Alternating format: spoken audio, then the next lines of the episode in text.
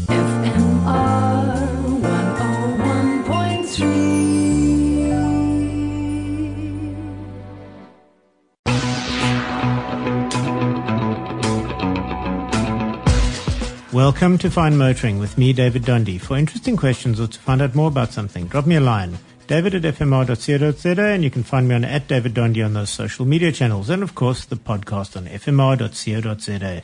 I have a guest in studio today. I have Trudy Brookman who happens to be a specialist consumer attorney. Trudy, welcome. Thank you, David. I'm sorry that I'm the harbinger of, of bad news, but um, when one buys a vehicle, you have this risk of uh, defects, you have a risk of prior accidents, and in some cases, you have a risk of the vehicle being just dramatically overvalued in terms of the price that was charged for it. And those are the issues that my clients struggle with. And my job as a consumer attorney is really to find solutions for them. One of the things that I've come across in recent times is just a risk of getting Uh, DEKRA reports because that's obviously what one do and you recommend to people before you purchase a, especially a second-hand vehicle or classic vehicle, vintage, you want to have it properly checked out by a mechanic and the usual method is to take it down to DEKRA. I've done this personally myself a couple of times, Trudy, and I've noticed something with DEKRA that they've got various reports. It's not a DEKRA report, is it? That's right. You can pay a bit more and get a much more detailed report and that is certainly what I would recommend. Is that going to protect me from obvious mechanical stuff and buying a stolen car? No, it's going to protect you from obvious mechanical stuff, hopefully.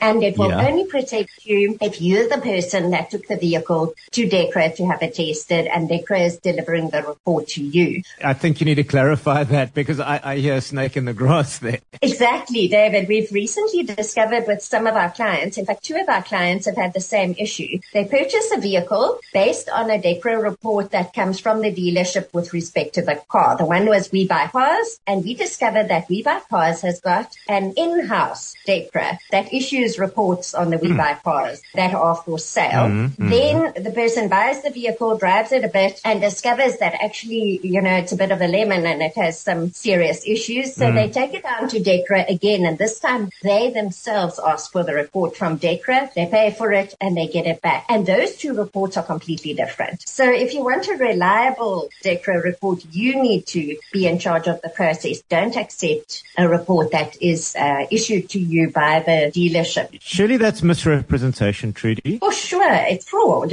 So it's Okay. a really serious matter. That's why I'm, I'd like to uh, warn consumers about this issue. I would love to get somebody in from We Buy Cars and DEKRA in to comment on that.